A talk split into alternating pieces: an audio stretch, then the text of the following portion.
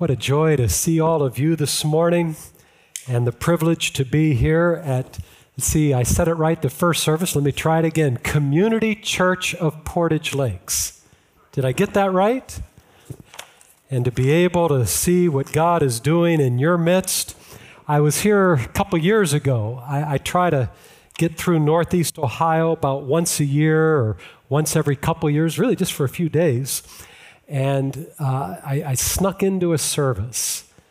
And to be able to sense God's Spirit moving and to hear your wonderful pastor, my friend, Pastor Mike, to see that music, that, that, that shift from traditional to contemporary. By the way, who, who's the guy playing the, the far end over here, mustache, the guitar, bass? What's his name? Okay, you know, uh, Chip, I have a feeling, is about my age, and that's the same age as Pastor Mike. And what that means is we kind of grew up appreciating all styles of music. Because I saw Chip singing in the choir in the first service and really enjoying that. And then I saw him back again playing the guitar. And I think, Pastor Mike, that's kind of where we are in life. We can kind of, kind of bridge those gaps. But it's a real joy to be able to be here. Uh, friends, I got to know your pastor when uh, he and I, we were about five years old.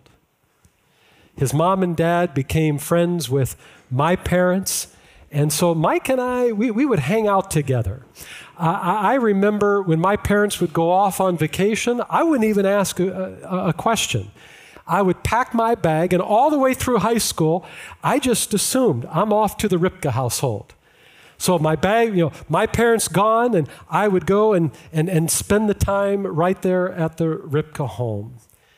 And Joe and Larry, I know your hearts are so grateful for your family and for your daughter that honors the Word of God and son in law, encouraging not only sexual faithfulness to the Lord Jesus Christ, but the building up of marriage and health in a way that our society needs, and to be part of your son Michael's church.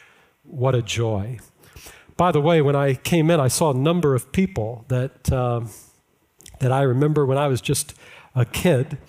And uh, one of the guys I also grew up with is sitting here toward the front. Uh, his name is Jack Reynolds. And Jack, I don't mean to embarrass you, Jack never likes to be drawn attention to. Uh, but Jack, he was a very good basketball player, very good basketball coach. And many of you knew of his dad. If you grew up in this area, his dad was, uh, was a legend at, uh, at Barberton. Uh, when I played high school ball, that's the one team you never wanted to face the Barberton Magics. But I remember Jack, even when we were growing up, we'd play basketball together. Uh, Jack, he'd go home at night and he, he'd be drawing up plays. I'm talking about in high school, junior high. He'd be drawing up plays, future coach. In many ways, that, that's how it was with your pastor. Pastor Mike, he knew that he was going to be a pastor by the time he was 12 years old. And I can't tell you how blessed this church family is to have a, a man that not only loves Jesus and loves you, but he's been faithful to the Lord Jesus Christ and to the Word of God all of these years. Pastor Mike, thank you very much for the privilege to be here and to share from your pulpit here this morning. I give greetings from my mom and dad. By the way, I just was talking about you, Chip. How old, how old are you? Really want to know? I really. You're 65. Okay. I'm 57. And I was saying that I love seeing singing in the choir and then playing there uh, right here in the band. God, God, God bless you. God bless you. My mother and father give greetings to this church family here today. I am so thankful to come from a family where my father and mother, not only do they love each other, but they have given honor to Jesus Christ all the days of their life. I also give greetings on behalf of my wife, Faith, We've been married for 34 years, and we have two children. Uh, I've got a son, 28. I've got a daughter, uh, son David, named after my father. And my daughter is Taylor. She's 29, married to a medical doctor. And by God's grace, she will give birth to our first grandchild here in mid January. Now, let me tell you a little bit about uh, schedule here, if I may. Michael, are you closing the service or am I today? I'm going to close it off. Uh, Michael knows I'll take every minute plus some, and so around 12:15, Lord willing, I will close it. And all of you are saying, "Oh, Lord, please," uh, but I'll, I'll close it off in prayer, and then in the prayer, I'll actually take a few moments of silence where I would like for you to do business with God. I believe that there is something that can occur in corporate worship together. When we come together, family of God, we sing praises, we study His Word, the Spirit of God is moving. And so at the end of the service, perhaps some of you here today, you love Jesus, but you've gotten a little too casual and comfortable in your walk with the Lord, it's time to rededicate your life to Jesus. Perhaps there are some here today you've never given your life to Christ. Some of you here today, you're going through difficulty and hardship, whatever it may be. We'll take a few moments and have prayer, and then uh, I will then give a closing benediction. And following that, Pastor Mike said if anybody wants to come up, there will be those here at the church that would love to talk with you. Uh, in about three weeks, I am going to be in Vietnam. And then, after a week there training Christian leaders, I'll then be in Bangkok. We'll bring together a small group from six different countries in Southeast Asia. And then, after that, I'll fly up to Kathmandu, Nepal, come back right before Thanksgiving. After Thanksgiving, we'll be in Latin America. Right after Latin America, we'll have Christmas. By God's grace, I hope to be able to see the birth of my grandchild. And then four or five days after that, I'll be in Africa. We'll be in Nairobi and then Dar es Salaam and then Kigali, Rwanda. Be back for a few weeks and then back off to Southeast Asia right before Easter. I say all of that to say I know that there are some here that know of our ministry and I very much appreciate uh, your prayer. Now, I would like to invite you to turn in your Bibles to a passage that we're going to stay with throughout our time this morning. Uh, Pastor Mike has given me the privilege to be like a precursor before your missions Sunday here next week.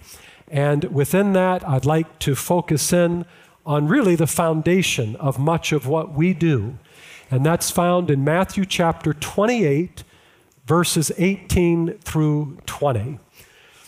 Now, I, uh, I grew up, everybody did KJV, King James Version. That's what I memorized out of. So when you hear me quote things, a lot of times you're going to hear that Old English, that King James Version. And then for many years, uh, as a pastor, I pastored for 20 years, uh, 13 years in one church. We started that church from scratch, became a wonderful ministry in Cincinnati, Ohio, and then seven years on the other coast in Florida. For 20 years, I pastored and I would speak out of the NIV, the New International Version. But I know that many churches these days, in your church, you use a terrific translation called the ESV. So we're going to read together from the ESV but when I quote the passage today, you're going to be hearing it from the NIV. Now, in the synagogues, this is a practice that goes way back. And many of the early church practices, they love to give honor to the Word of God. And so, if you would do me the privilege, one of the formalities that I like, I like us to stand in honor of the precious Word of God. And I would invite you to read along with me. You'll see it on the screens Matthew 28, verses 18 through 20. Let's read together. And Jesus came and said to them, All authority in heaven and on earth has been given to me. Go therefore and make disciples of all nations, baptizing them in the name of the Father and of the Son and of the Holy Spirit, teaching them to observe all that I have commanded you. And behold, I am with you always to the very end of the age. What a beautiful promise. Jesus declares a statement about himself. He gives a strategic game plan that we'll look at. And then, just what Cody was leading us in singing right before I came up here. I mean, they may not have had a guitar back then, but it's the same, you know, listen to those words. He kept talking about the promises of God. He is faithful. He is faithful. Promises. He'll keep his promises. And Jesus said, I am with you always to the very end of the age. May the Lord continue to honor his eternal word. Thank you. You may be seated. I don't know how your last week went, but I can tell you I had uh, quite a week in my life and in world events. Last weekend, I celebrated my 34th anniversary. I can't even begin to tell you how grateful I am for my wife, Faith. God has brought her into my life. We've been able to share life together. She's been a tremendous joy. A couple days after that, all of a sudden, uh, I got up and she got up and she said this We've got, we've got uh, a, a, problem. And I'm thinking, oh no. Did I. Uh, yeah, no, I took her out. I'm thinking for the anniversary. I remembered the anniversary kind of checklist. And she rarely puts me in the doghouse. You know, she's been so gracious and kind. But she says, no, no, we got a problem. I'm like, well, well what's that?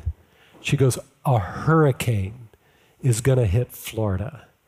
So sure enough, we took a look at the television and the news stuff, and we, we see this massive hurricane coming. Well, my family, we live in southwest Florida. Uh, for many years, I lived in Naples. I now live in Fort Myers. And I'm looking at it, kind of looks like spaghetti noodles, all the different tracks, you know, the European, the US model, this model, that model, the Mike Ripka model. I just say if everyone's listening. All those noodles, I call them, and we like breathe a sigh of relief. We feel bad for Tampa, they're going to get it, but no way Southwest Florida. Monday, life's going on as usual in Southwest Florida. Tuesday, all of a sudden, the track starts going south. And we're like, oh no, maybe, maybe. So you start getting ready and prepped, and I've got, like I said, family and mother-in-law, and you know, getting everything ready to go. And then all you, and then all of a sudden we find out it's coming right where we are. Wednesday comes, and I'm thankful that we're far enough away from the coastline that we, we had some nicks and dents, but nothing serious. But it's still tough stuff. I mean, we had 100 mile per hour winds where I was, and just five, four or five hours of that level of intensity.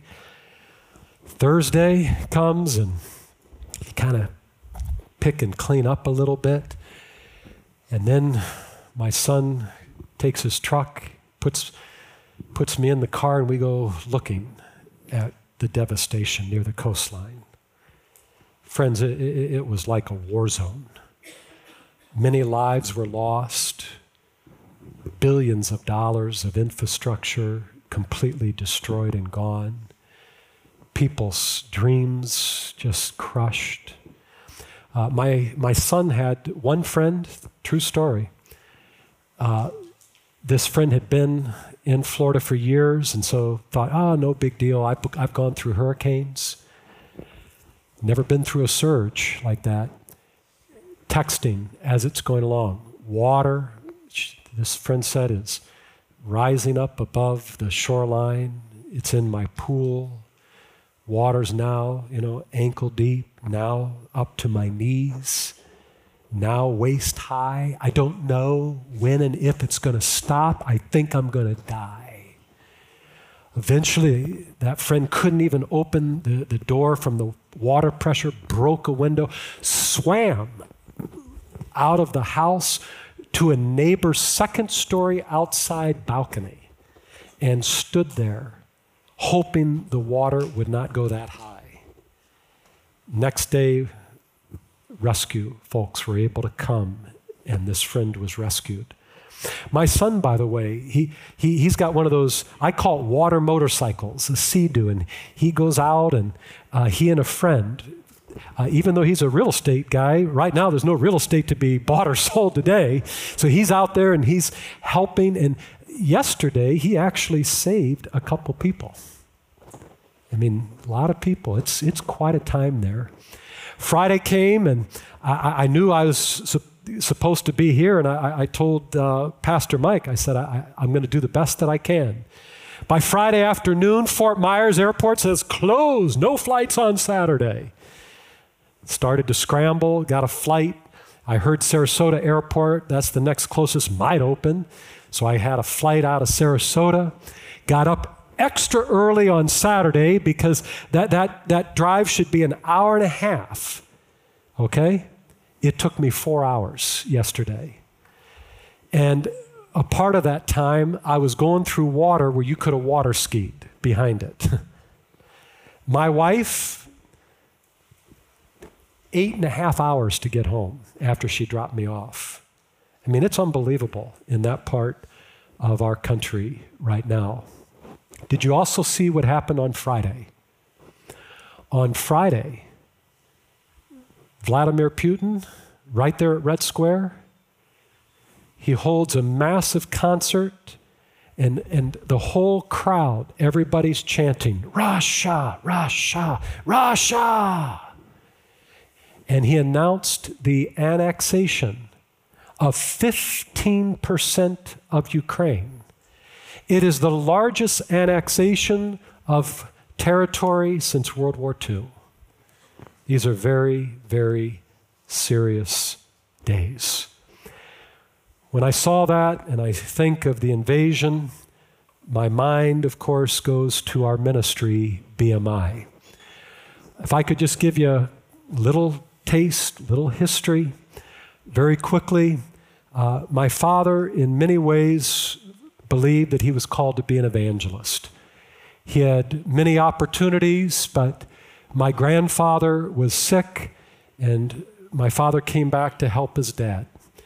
Uh, not long after that, my grandfather would pass away, have serious surgery once, and in the second surgery, he would pass away, and my father stayed 25 more years at the chapel in Akron. Uh, during that time, he began to set up another ministry organization that one day would become known as BMI. Uh, but how would that be used? What would we do? My father was connected. He served on the Billy Graham organization for many years on their executive board. And the Graham organization had sent my father out many years ago to uh, train international pastors.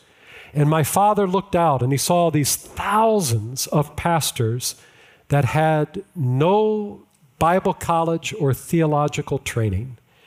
And his heart was burdened. And he came back and he said, I, I want to start a ministry even though we're, we're going to be like a boutique hotel, we're going to make certain it's really good, but it's going to be personal touch, and we're small but dynamic, and we want to reach out and help train pastors.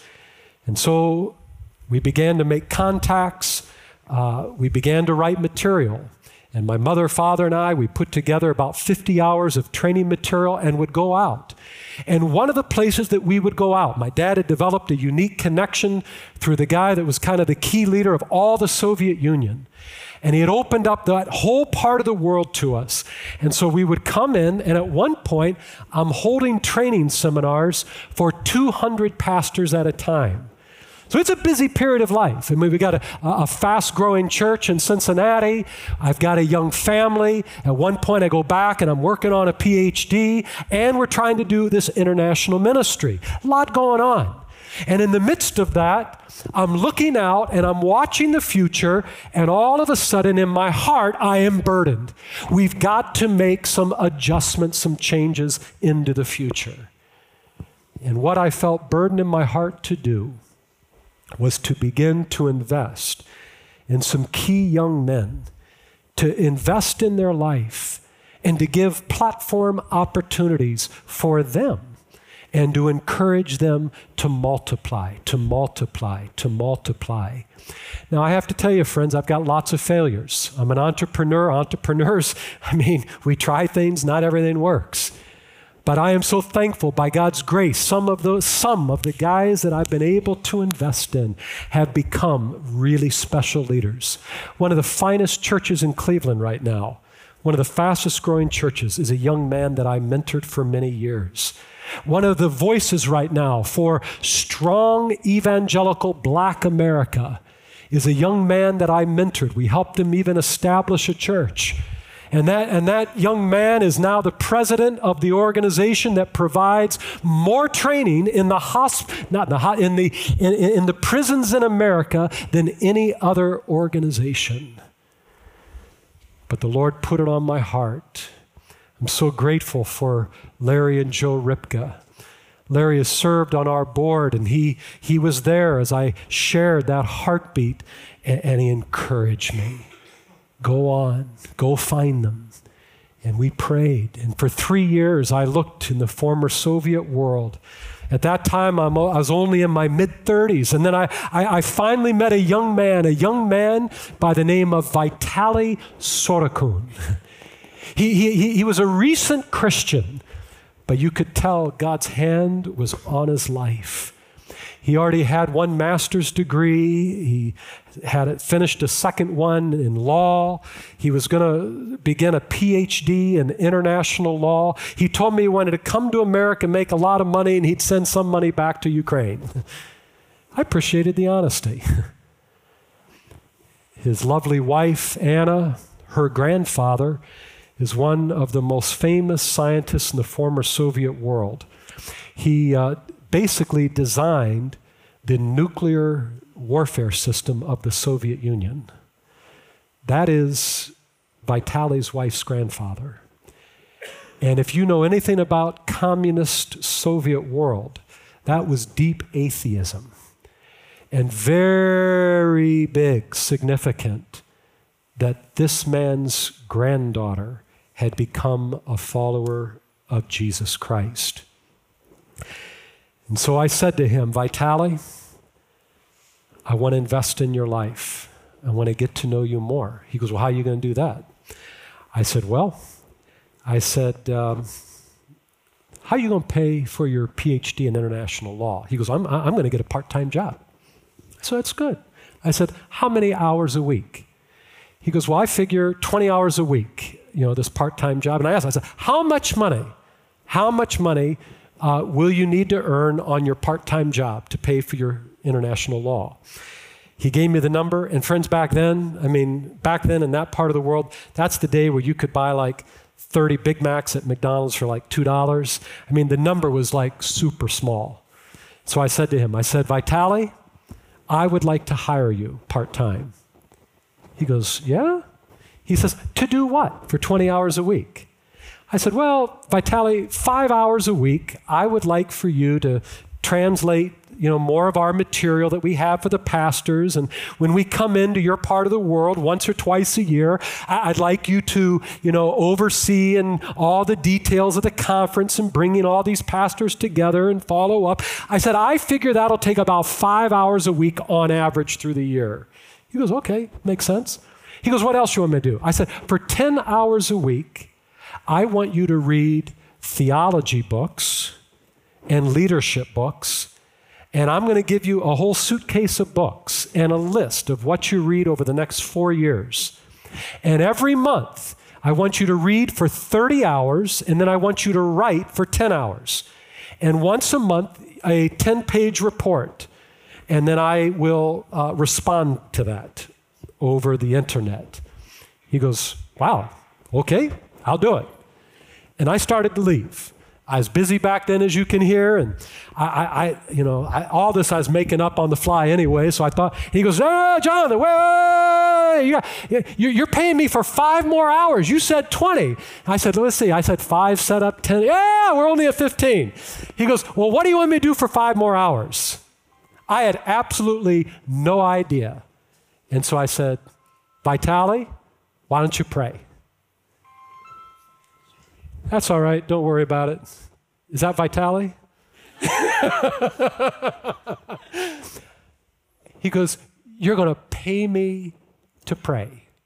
I said, Sure. Why not? He said, Jonathan, pray about what?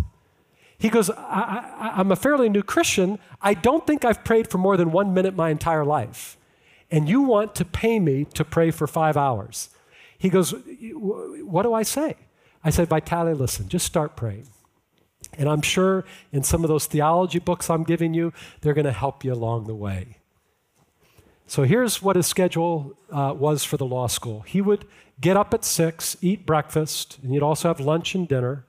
He'd eat dinner at 6 p.m., and then everything in between. So for about 10 hours a day, he'd be at law school and study. So 6 to 6, meals and law school. Now he's got to find an extra 20 hours a week. So for the next four years, what he does, he wakes up at four in the morning and he prays and he reads and he writes 4 a.m. to 6 a.m., 6 p.m. to 7 p.m. I had no idea this was occurring, but after four years of this, I get this note. I just felt led to invest in his life. I get a note from him. Trust me, I've kept it. And he said, Jonathan, over these years, the Spirit of God has broken my heart. I am going to stop the dream of coming to America, and I'm going to stay in Ukraine and serve Jesus Christ. Isn't that beautiful? So, what do I train him? How do I invest further? What's happened to Vitali's life? You're going to need to stay with me through the end of this service. I'd like to, at this time, invite you to turn in that passage that we read together. Take a look. And much of my relationship with Vitali, what we do, comes right out of Matthew chapter 28, verses 18 through 20. Now, let me give you a little context around this passage. Uh, if you look at the first four books of the Bible, you know, I mean, New Testament Matthew, Mark, Luke, John Scholars will all tell you that John is unique. Uh, the Johannine literature, John writes in a way that is beautiful, powerful, and his purpose he states very clearly at the end of chapter 20.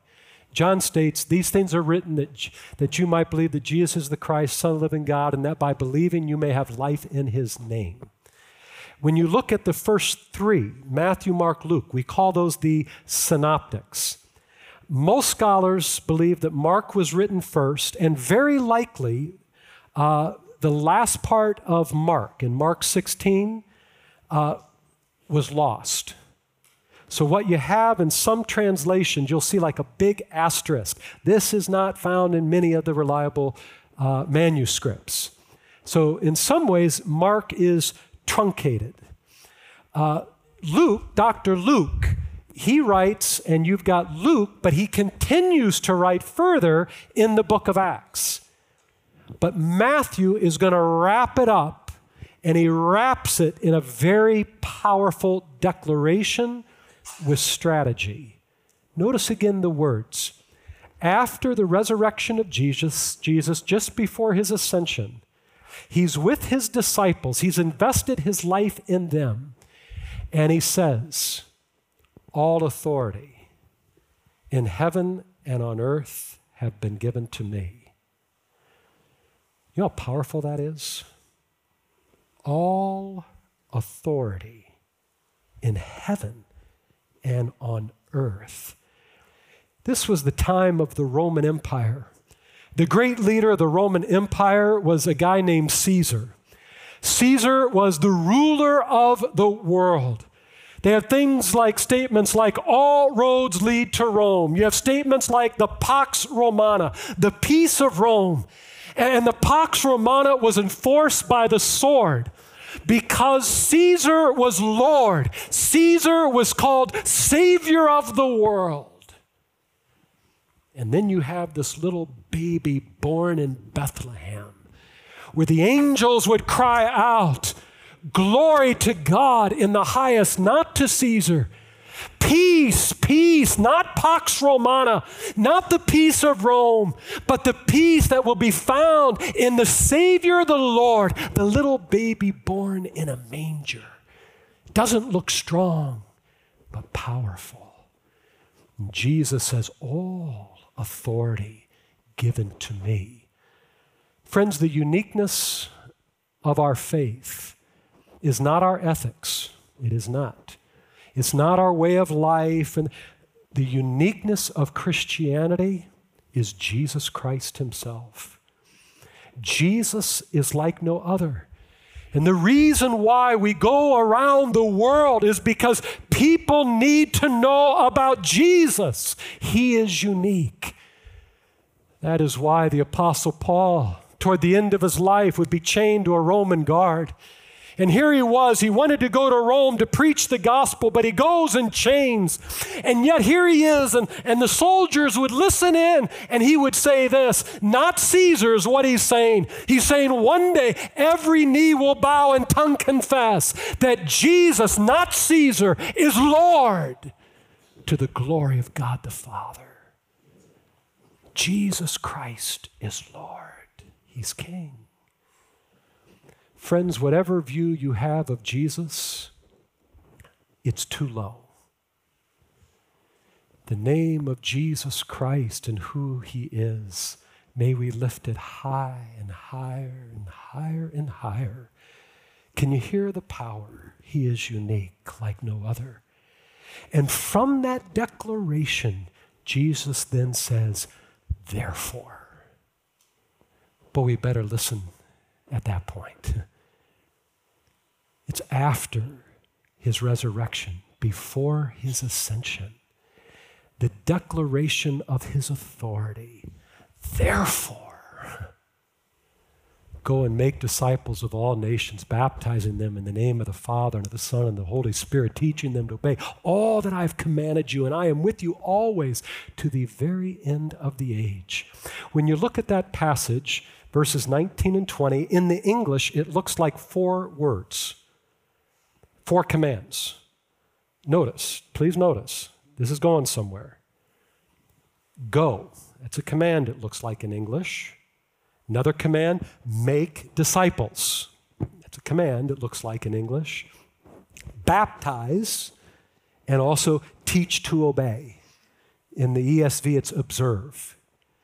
Looks like four. But in the Greek, there's only one command. What is that command? Take a guess. Take a guess. Of those four, which is the command? That's what we have been taught many times. And it's an important thing. But the command, make disciples. That's the only command. Make disciples. And in many ways, the other items are like characteristics of the process of making disciples.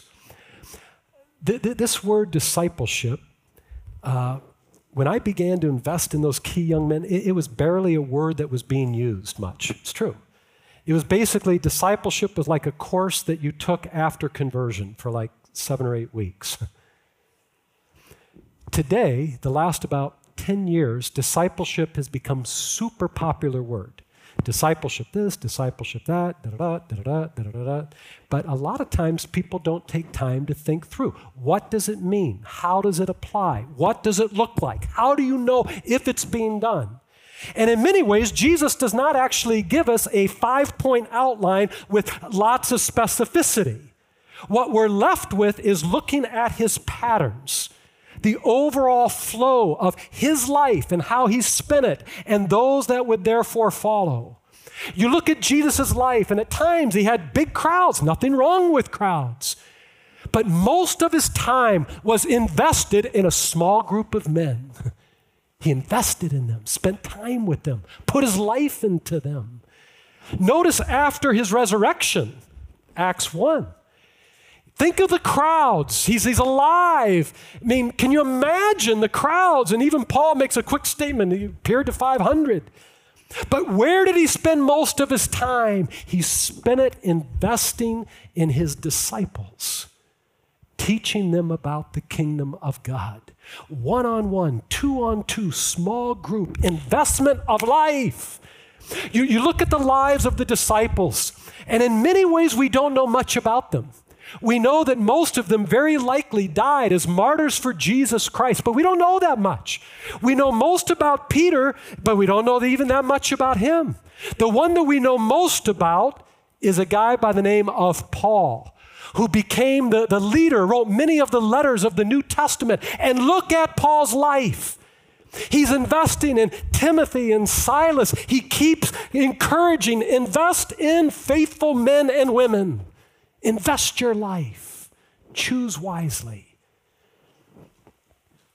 Who invested in your life? Do you invest in people's lives?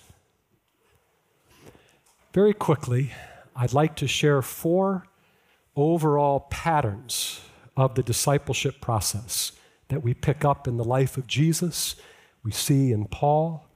We see much of that in this passage. Very quickly, my time is running short. Number one, we must train. We must train. We must train them. Uh, but we must also ask train them in what? We live in an informational age today where it's too much. We have so much, it's like going to a buffet table and, and having food thrown at you. Uh, what, what do we train? Nobody can swallow it all.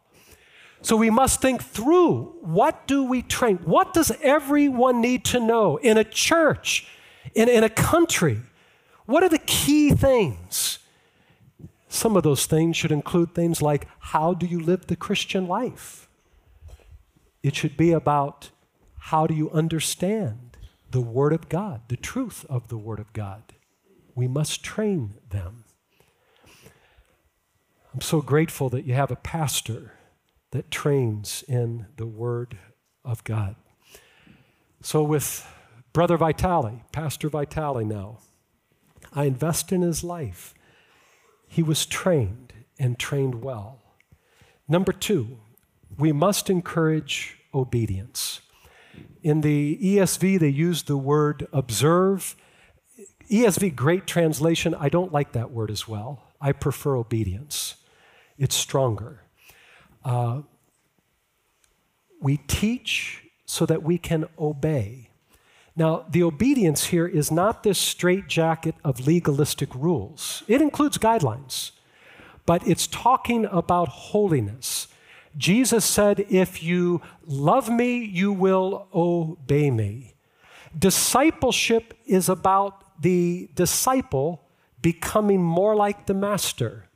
The master is Jesus Christ himself. Jesus is the Holy One. And so the process of fancy theological word, sanctification, what that actually means is that we are becoming more mature. We are becoming more like the Holy One. We're becoming more like Jesus Christ. And we grow. And in our lives, we will still sin, but we must have steps of maturity. In America, it is tragic in our churches. We have had moral blowout after moral blowout after moral blowout. We must be different. We have no testimony unless we're different. I want to tell you, in some parts of the world, it is different. In Vietnam, communist Vietnam, when they come to know Jesus, from day one, they learn I submit, I surrender to King Jesus to obey him we must teach to obey. Won't surprise you that my mentor was my dad, also my mom.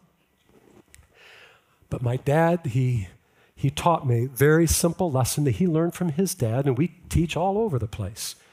Here's what he teaches He says, Jonathan, if you want to honor the Lord, you've got to be faithful with your M and M's. Think of the candy. He says, be faithful with how you deal, think about, and handle money, and how you think about and handle yourself with your morality. Your M and M's. Number three, we must evangelize. We must evangelize. Jesus said, teach to obey, but he also said, go. He said, go. You're going to be my witnesses, Dr. Luke writes in Acts. You're going to be my witnesses, my martyrs in Jerusalem, Judea, Samaria, to the ends of the earth. You must go. If you're going to have long term disciples, you got to have people becoming disciples, coming to know Jesus. You must go. You must go. If you want to go, I want to encourage you how to be most effective. I've surveyed it. I've done it with key leaders that represent large thousands of people, but not only have I surveyed it with them, there's been additional, and it, everything says, says the same thing. It's actually very simple, but yet not easy always to do. If you want to see someone come to know Jesus, every place in the world, most people, not all, God uses a variety of forms of evangelism, praise the Lord. But by far, most people come to know Jesus Christ through a personal relationship with a family member or friend. Most people come to know Jesus through a personal relationship with a family member or friend. I remember I, I say this everywhere, and in East Africa, I had a guy from Uganda, wonderful leader. He's got a built a Christian school. They have 800 children, many of them Muslim, in a Muslim territory where Idi Amin was, and they're coming to know Jesus. And he raised his hand. He said, Jonathan, that may be true in other parts of the world, but not here in East Africa. In East Africa, most people come to know Jesus either through crusades or miracles, dreams, visions, things like that. I said, Praise God. I'm so glad. I said, Maybe you're right. I said, But let's, and I stop every meeting and do this. I said, Let's take some time, and I bring out a big board. And here's how confident I am at this point. I say two things on the board. At the top, I say, Primary influence came to know Jesus through the relationship of a family member or friend. And then underneath that, I say this anything else. miracles, dreams, crusade, reading the Bible, walking into a church building, whatever it may be, anything else. The lowest percentage I've ever had on the relationship family member friend, lowest percentage was actually in East Africa, and it was 70%. Usually it's 85 to 95% relationship of a family member or friend. Your pastor sits here today loves Jesus Christ, and he comes from a family. Larry would tell you that that was one of the friendships, deep relationships my dad invested in Larry's life. And you look at the relationship now of the Ripka family as they would build that family. I am so grateful for, for Mike and Julie as they would have ministry to encourage marriage and sexual intimacy in a way that would honor the Lord Jesus Christ because that, that, that core family unit is the building block of society. Those deep relationships, even if you don't know these four characteristics and follow, I want to tell you, you are having a discipleship influence on your family. God has intended it that way. But we also need to do it with friendships. So often, the more Christianized we become, the more we isolate and have very few friendships. Do you ever invite your neighbor over for coffee, for a dessert, for dinner? Do you know the parents of who your kids play with, the playmates? Do you know them? Do you get to know them at all? Many, many times you'll meet people that came to know Jesus through the influence of a family member, but also a friend. I love that you're going to start a MOPS program where you can invite and get to know friendship for Christ. Number four, relationship. Relationship. I, have said it throughout our time this morning. But don't miss it. Some people think if they train, if they evangelize, even if they become mature Christians, that that is doing the discipleship process. But no, we must also get into others' lives, our family, our friends, to get deep, to go through the joys and the sorrows, to get into their lives. Relationship, relationship. I got into Vitali's life. We became dear friends. Even to this day, he's one of my dearest friends. He grew up as a young man to obedience to Jesus Christ, and he became a pastor. He ended up pastoring an international church. It was the first international student church in the history of the Soviet Union. Over 20 different nations would come to his church on a given Sunday. He also taught part time at the top law school in all of Ukraine. He also oversaw the missions program. They sent out 25 full time missionaries out of Ukraine into other parts of the world. Primary work was with BMI, training Soviet Christian leaders for the purpose of multiplication all over that part of the world. 5 a.m., February 24, his world was turned upside down. 5 a.m., February 24, 2022, Putin invaded his country. Schools closed, church closed, all the international students ran back to their countries. His entire life was turned upside down. What do you do? How do you make it? Take a look at that final verse, and with this we will end. Jesus said, I am with you always, to the very end. To the very end. He never said to his disciples, when you do these things, life's going to be easy. When you do these things, there's no hurricanes. When you do these things, you're never going to have a topsy turvy war hit your land. He doesn't, never says it. He says, I am with you. And friends, do not forget that the one who said this is the one who said, All authority is given to me. That when you know me, you know truth. When you know me, you have a peace that passes all understanding. And the Apostle Paul, who wrote, Christ is Lord, every knee will bow, also said, I have joy even in suffering. I have a joy. I can be content.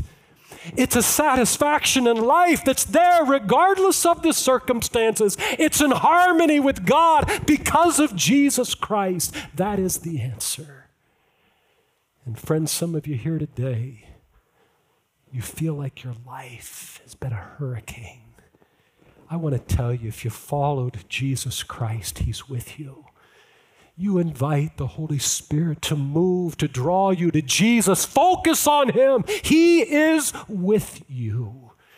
It's a truth, it is a promise. I look at our world today. Our world's a mess. It's a mess, friends. I'm a trained historian. And I say that because I can tell you our country is in trouble. It's true. We're not at the worst point in our history, but we're headed in the wrong way in recent years. Is not a good period of history. I look at our world and I've got great concern. What happens if now he's annexed and now he says this is Russia and Ukraine continues to fight with American weapons and NATO and what happens? Do you know how close we are? I look to the Far East and the growth of, of China. And, and, and, and right there, even the China and what's going on in the sea. And then, I mean, Middle East, there's no peace. We live in troubling times, very fragile time in history. But I'm also very optimistic. I'm very optimistic because as I go around in most of my meetings these days, I'm the oldest guy in the room. I see a group of young, faithful leaders who love and are impassioned for Jesus Christ. I see the kingdom of God moving forward. And at the end of the day, I know that Jesus Christ is King, Lord of all, ruler of all, and I can trust him. Jesus said, All authority in heaven and on earth, it's been given to me. Therefore, go, make disciples of all nations, baptizing them in the name of the Father, Son, and the Holy Spirit, and teaching them to obey all that I have commanded you. And behold, I am with you always to the very end of the age. In the name of the Father, Son, and Holy Spirit, all of God's people say,